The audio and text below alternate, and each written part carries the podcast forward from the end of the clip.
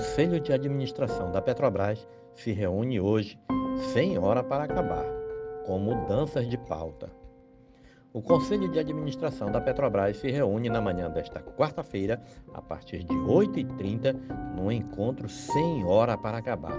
E a pauta alterada da última hora destaca uma fonte com conhecimento do assunto. A reunião será presencial na sede da estatal no centro do Rio de Janeiro. A sessão do colegiado já estava marcada, mas agora vai ocorrer em meio à mais polêmica envolvendo a troca de comando da empresa com a demissão de José Mauro Coelho pelo presidente Jair Bolsonaro, insatisfeito com o aumento no preço da gasolina e diesel no Brasil. A intervenção derrubou as ações da empresa na bolsa. O indicado do governo, o secretário de Desburocratização do Ministério da Economia, Caio Paz de Andrade, não tem a experiência na área de energia exigida pela lei das estatais, apontam advogados.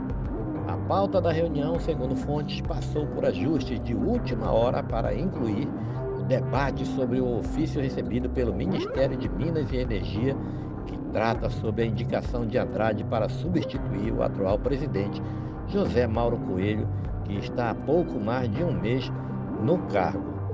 A avaliação é que serão necessários cerca de 45 dias para preparar a empresa para uma nova Assembleia Geral Extraordinária de Acionistas, ou seja, a troca no comando poderia ocorrer apenas em julho para ser eleito presidente da estatal, Andrade precisa ser eleito por acionista como membro do conselho de administração, que tem 11 cadeiras, sendo seis atualmente ocupadas por representantes da União.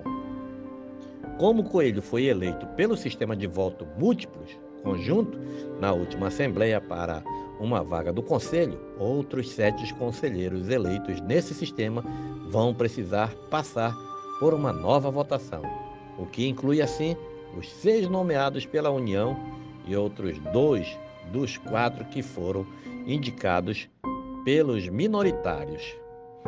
Os funcionários têm direito a uma cadeira.